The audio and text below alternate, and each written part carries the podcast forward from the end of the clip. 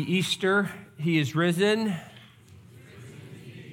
What a great chance of set of worship, powerful stories of how Jesus changes lives. I don't even really need to preach, I guess. I mean, that was powerful, and that's what Easter is all about. How Jesus' resurrection has the power to change your life. And I love how Andy says that. He still says that all the time. If God can do all of this for me, what do you think he could do in your life? And so that's why we get together on Easter, and that's why we celebrate, because Jesus' life means your life. And so it is a privilege to be able to be here. We're thankful that we can gather as a family, and we recognize this morning that there are many here with us today who are visitors. And so we want to say to you, we're glad that you're here. And if we can do anything to walk this life with you, to carry burdens with you, to pray with you, that is why we are here as a church. We'd love to walk with you, and we'd love to connect you to a church family. How can you live life without this kind of family helping you when you need it? And so we would love to meet you and to pray with you and to connect you to this church. This morning, we're starting a new series, and we're going to call it Love Your Neighbor. And over the next several weeks, the next month, we're really going to be focusing on Jesus' call to love him and love your neighbor. And so as I've been thinking about this series and what it's going to look like, one question has been in my head about what we're trying to do as a church. Okay, so here's the question that I want us to wrestle with and to think about. What would it look like if you left church today and you decided that you would put your greatest energy, your greatest focus, doing what Jesus says is his greatest command?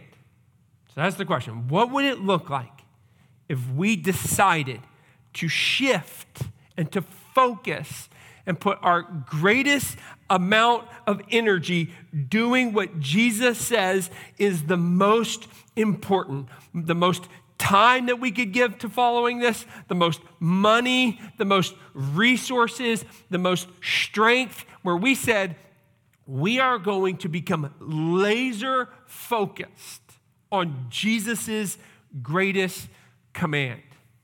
This seems pretty logical to me that we would do this, right? That this is a pretty basic leadership and life lesson, that you focus on what is most important. Isn't that how we're coached in life? That the most important things get our greatest focus.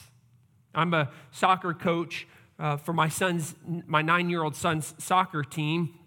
And I grew up playing soccer. I love soccer. And one of the things that I've learned about the game of soccer is that the most important skill in soccer is learning how to pass the ball. It sounds really basic, but it really is. It is the centerpiece of soccer, that if you can learn to receive the ball and then play the ball to the right player at the right time, in the right space, you will be a great soccer player. That you don't really have to know a lot about soccer. You don't have to be very strong or very fast. You don't have to be any of those things. But if you can learn to be a great passer, you will be great at soccer. And so I know this as a coach, that I'm going to try to teach these 9-year-olds that the most important thing is learning how to receive the ball and pass the ball. And what do they want to do when they get to practice? They want to play World Cup. They want to scrimmage the girls. And they want to do all these fun and games. And I'm a really fun coach. No, we're not doing any of those things. We will do drills on passing over and over and over again, because this is the most important thing. And this is what we learned with Jesus. He has told us, we don't have to go on some quest to find out the most important thing for your life. You don't have to have a dream about what God wants you to do for your life. You don't have to have this moment of realization. God, in his greatness, very plainly tells us through Jesus Christ for all of us what is the greatest thing for you and your life. What should we pursue more than anything else? And in the Gospels, this is called the Great Commandment. Love the Lord your God with your heart, with all your heart, soul, strength, and mind, and love your neighbor like yourself. It's in three of the Gospels. And in Matthew, he says, as Jesus shares this most great commandment, this is what Jesus says. He says, this is the first and greatest commandment. First and greatest, meaning this takes the bank. I mean, this is everything. Put it on your wall. Think about it. I mean, this is the foundation. And so as a church, I think it makes a lot of sense for us to pause and to consider. If Jesus says first and greatest, love the Lord your God with all your heart, soul, mind, and strength, and love your neighbor as yourself. If Jesus says that, it makes a lot of sense that we would slow down and really think about what does it mean to really focus on this command. Because here's the truth, or here's the reality. In this life, we can only do a few things well. We don't have the time or the money or the resources or the ability to do everything we want to really, really well. And so if we can only do a few things well, we better make sure that one of those things is what Jesus says is the most and greatest command that he gives. And so this morning we want to read Luke 10, 25 through 28. And then with the great commandment, Jesus tells us a parable, a famous parable, the parable of the Good Samaritan. Let's read that and then we'll open our time in prayer. Verse 25, and behold, a lawyer stood up to put him to the test, saying, Teacher, what shall I do to inherit eternal life? And he said to him, What is written in the law? How do you read it? And he answered, You shall love the Lord your God with all your heart and with all your soul and with all your strength and with all your mind and your neighbor as yourself. And he, Jesus, said to him, You have answered correctly, do this, and you will live. Verse 29, but the lawyer, desiring to justify himself, said to Jesus, And who is my neighbor? Jesus replied, A man was going down from Jerusalem to Jericho, and he fell among robbers who stripped him and beat him and departed, leaving him half dead. Now by chance, a priest was going down that road, and when he saw him, he passed by on the other side. So likewise, a Levite, when he came to the place and saw him, passed by on the other side. But a Samaritan, as he journeyed, came to where he was, and when he saw him, he had compassion. He went to him and bound up his wounds, pouring on oil and wine. Then he set him on his own animal and brought him to an inn and took care of him. And the next day he took out 2 denarii. He gave them to the innkeeper, saying, Take care of him, and whatever more you spend, I will repay you when I come back. Which of these 3 do you think proved to be a neighbor to the man who fell among the robbers? He said, The one who showed him mercy. And Jesus said, You go and do likewise. Let's pray. Father, I pray that you would help us to put more focus and more energy on following what your Son says is the greatest of all commandments.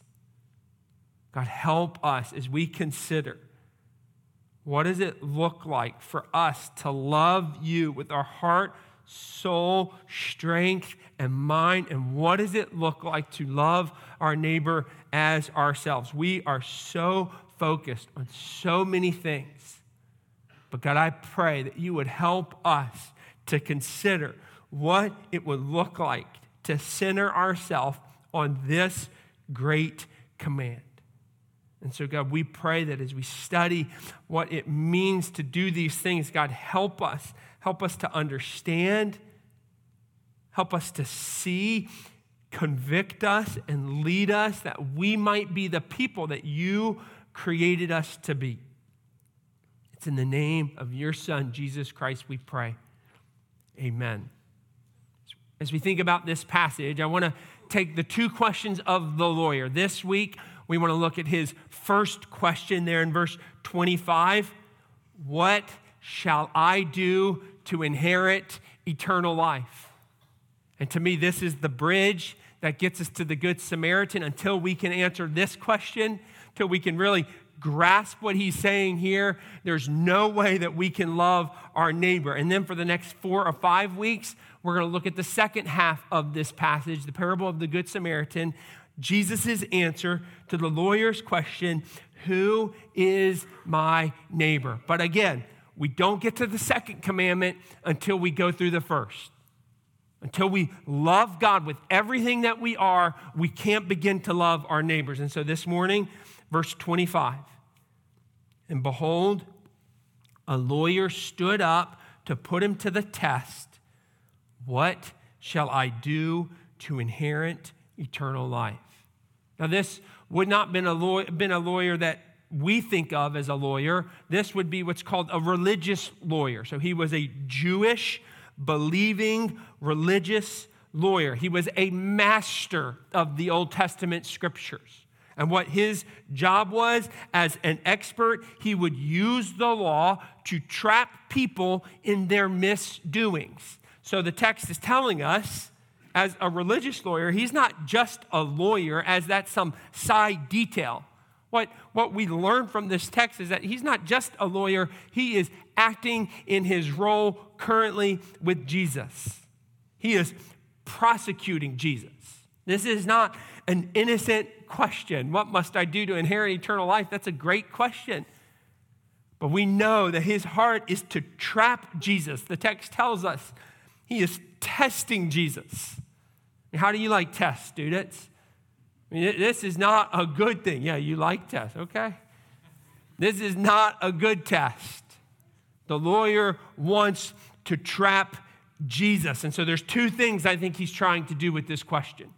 He wants Jesus to condemn himself with the answer to the question. And by doing so, he also at the same time wants to justify himself. So he's condemning Jesus. He wants Jesus to openly answer the question in a way that he would be condemned. And by doing so, at the same time, he will have self-justification. Okay, so let's think about that. He's prosecuting Jesus.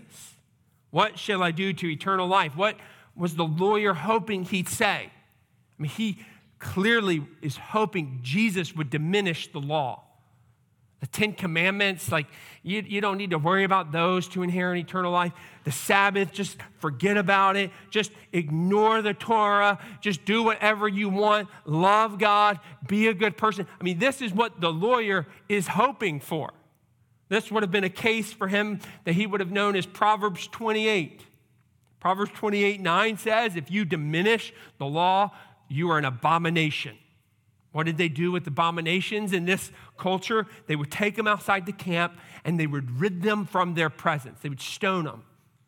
And so the lawyer is hoping that Jesus would diminish the law so that he can go and stone him. And at the same time, he's not just prosecuting Jesus, but he is trying to self-justify. That's what verse 29 tells us. He feels guilty. Everything that Jesus has done in his life and ministry has not lined up with what this religious lawyer has grown up to believe. Jesus is going around to the crowds. He's calling kids. In John chapter 5, he calls the children. He says, repent and believe. The kingdom is yours. Believe and you have the kingdom. Receive and you have the kingdom. And listen, this was not at all congruent with what this lawyer was taught his whole life. It wasn't receive the kingdom. The lawyer was taught that you have to achieve your way into the kingdom, that you have to do and you have to produce and you have to be and you have to accomplish all of these things. And here comes Jesus, and he is just flipping it all upside down. And so the religious lawyer doesn't like this, and he feels guilty, and so he's seeking to justify himself. And so Jesus brilliantly doesn't answer his question, but instead, what does he do? He asks him a question instead. Parents, we do this with our kids. I love confusing my children by doing this. You don't answer their questions, but instead, Jesus is trapping him. Now, this is not the same kind of trap that the lawyer is giving to Jesus. Jesus is trapping him with his love. Like the brilliant teacher that he is, like teachers can do. He is leading this lawyer to discover what's truth about inheriting eternal life. And so what does Jesus ask him? He says, well, how about you tell me, what does the law say? I mean, how would you answer this question, lawyer? What must I do to inherit eternal life? Well, what does the law say? Jesus isn't asking him to repeat to him verbatim the 613 Old Testament laws, nor is he asking him to restate the Ten Commandments. Instead, he's saying, give me the heart of the law and what the law would say about the answer to your question. And so for this lawyer, for the rabbis, this was easy. This was something they did often. They could summarize the law. It was typical for them to do that. How did they summarize it? Deuteronomy 6, the Shema, love the Lord your God with all your heart, soul, mind, and strength. Leviticus 19, love the neighbor, love the sojourner, love the slave, love the poor, love the destitute. And so these rabbis would take the 613 laws, take the Shema, take Leviticus 19, and they boiled it all down to love the Lord your God with everything that you are and love your neighbor. I mean, this was the Ten Commandments. The first five focused on loving God, not putting anything before God, no idols, not taking his name in vain. The last five of the commandments, all about loving your neighbor. And so from the 613 laws to the 10 laws, now down to the 2. Love the Lord your God with everything that you are and love your neighbor as yourself. And what Jesus says, he says, you're right. What must I do to inherit eternal life? The question that you just answered is the answer for your question as well. How do I inherit eternal life? What does the law say? You have answered correctly. But what's Jesus doing? Right? I mean, Jesus, I already said he's trapping this man. He's cornering this man. Well, what kind of trap is Jesus setting? Well, I think it's obvious. He's telling the man that this is the answer. And what he's asking the lawyer is, how do you do in following these two commands? Because it's the answer. It's the answer for us today. Do you want to earn eternal life? Love God with all that you are and love your neighbor as yourself. But here's the reality. And the lawyer would have gotten this, implicitly gotten this.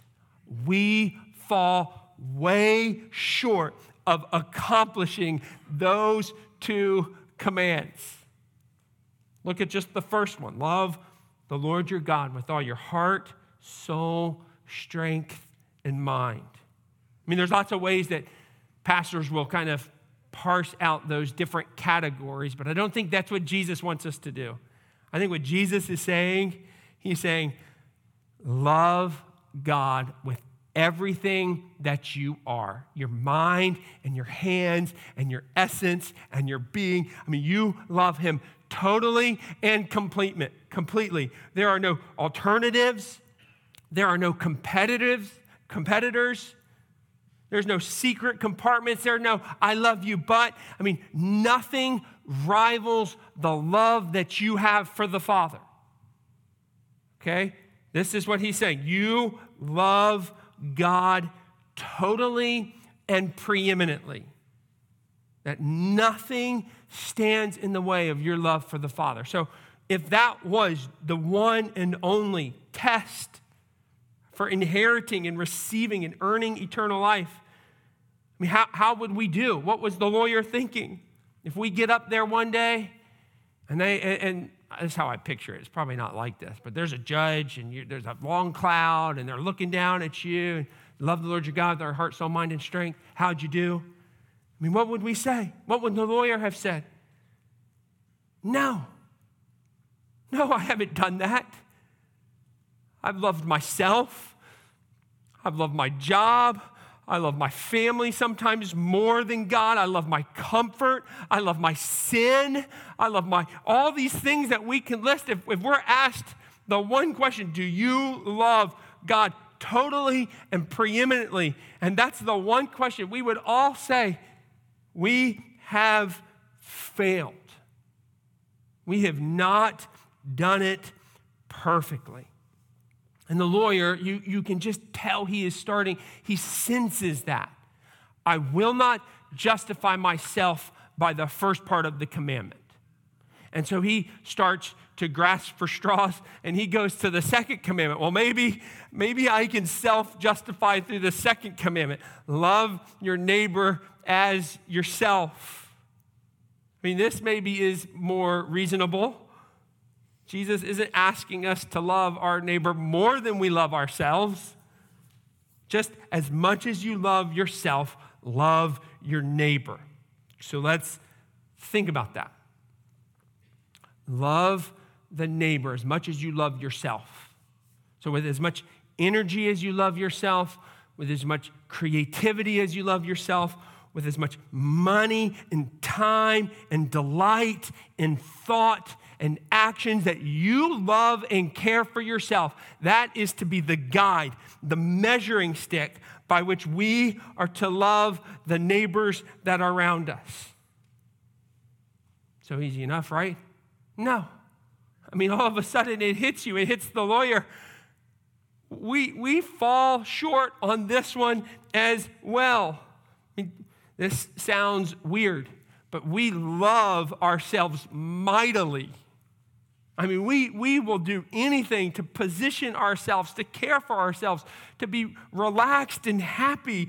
I mean, we put so much energy to love ourselves. And listen, there's nothing inherently wrong with that. This is merely the measuring stick that Jesus gives us by which we are to love others. And the lawyer is uncomfortable with this. Right? How do we know the lawyer is uncomfortable? Because what's the question? The next question? Well, who's my neighbor?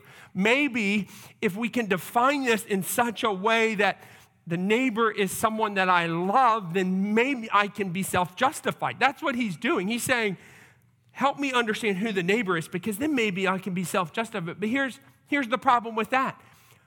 Define the neighbor, which we'll do over the next 4 weeks, but define the neighbor with the people that are the easiest to love, or the people that you should love the most. Your wife or your husband, your kids, your brothers and your sisters.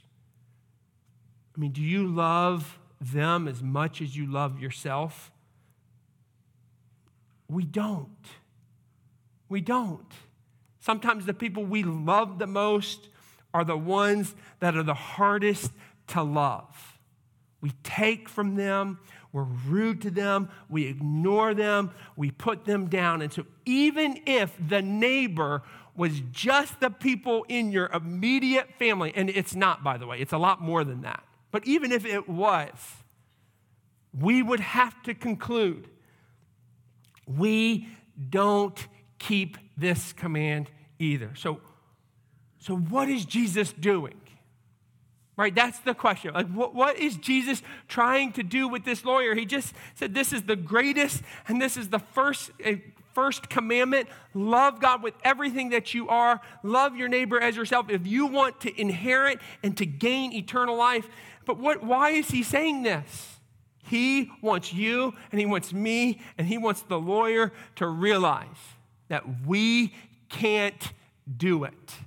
That we can't earn our way by what we do to get eternal life. We can't self-justify, right? The one thing we're supposed to do, or we were called to do, we can't do it.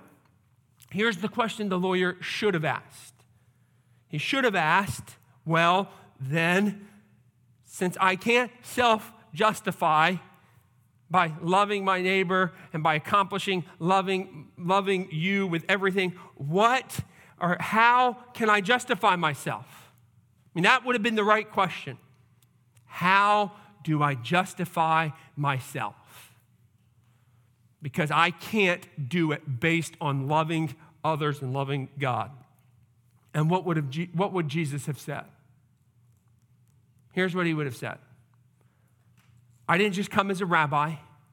I didn't just come as a spiritual leader or a teacher, but I came also as your justifier.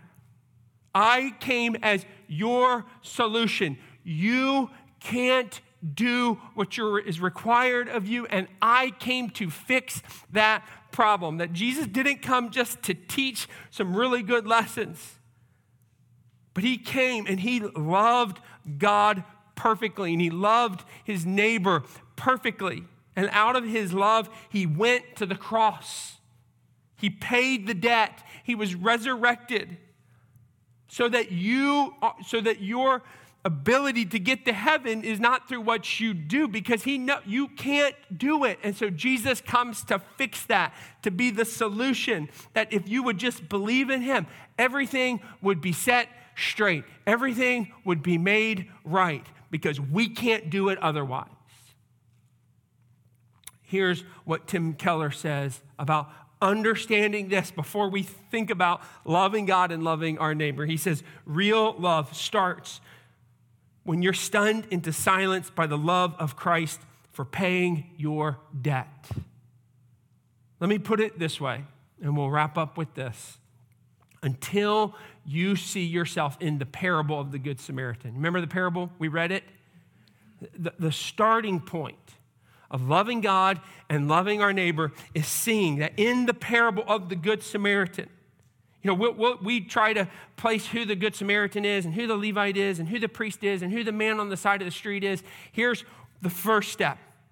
When we see ourselves as the wounded man in the parable, and when we see Jesus being the Good Samaritan, we will never grasp what we're called to do in loving God and loving our neighbor.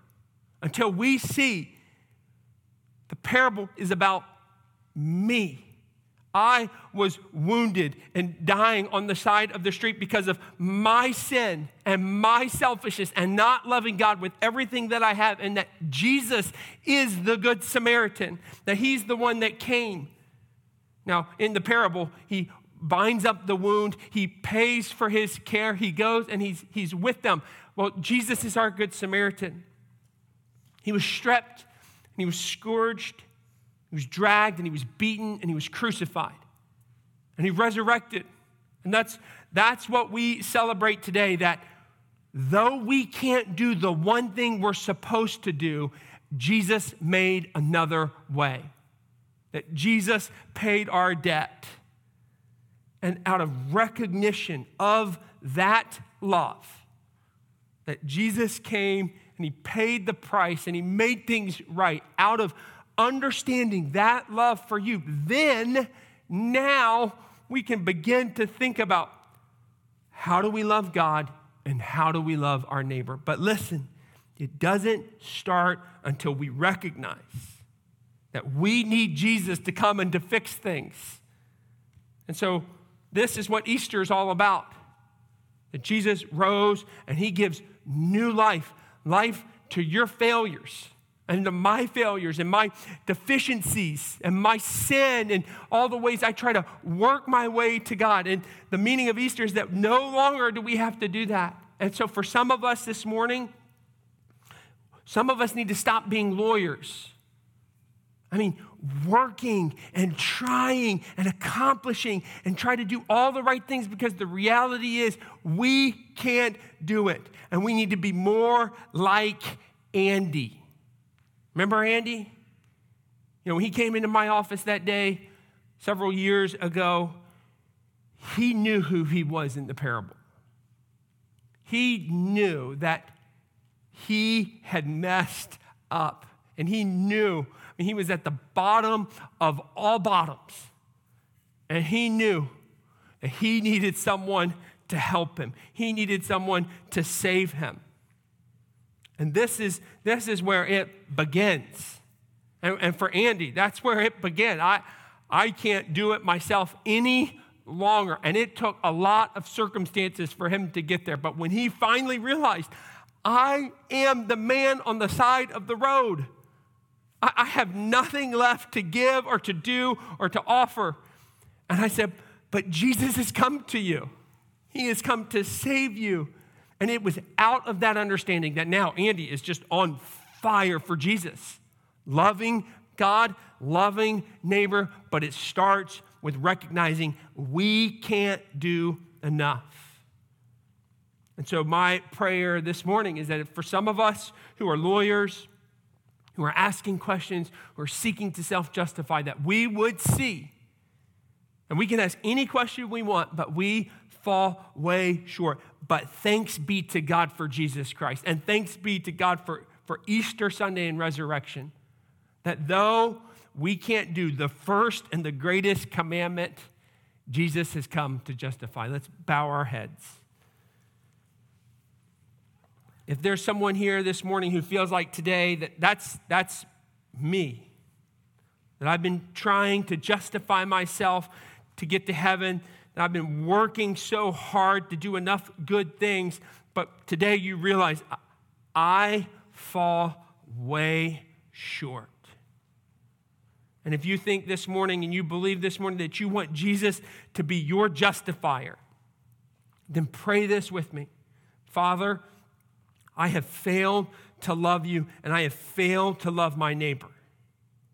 I am the person in the parable lying on the roadside in a pool of blood. Yet I believe in you, that you are my good Samaritan, that by your son's death and resurrection, you have taken care of me and you have forgiven me of my failures and you have given me new life. Now, out of that belief that I can't do enough, but you've done more than enough, help me to grow and to live and to love those all around me. Amen. If this is you and you're struggling or you prayed this or you have questions, we would love to talk to you. And we'd love to walk with you, and we'd love to continue to point you to Jesus. We'd love for you to get baptized, just like Andy and the rest of them did. And we'll do that anytime you're ready, because as you open up to out of this gratitude for what Jesus has done, we want to walk that path with you. So now let's continue to sing about the power of Jesus.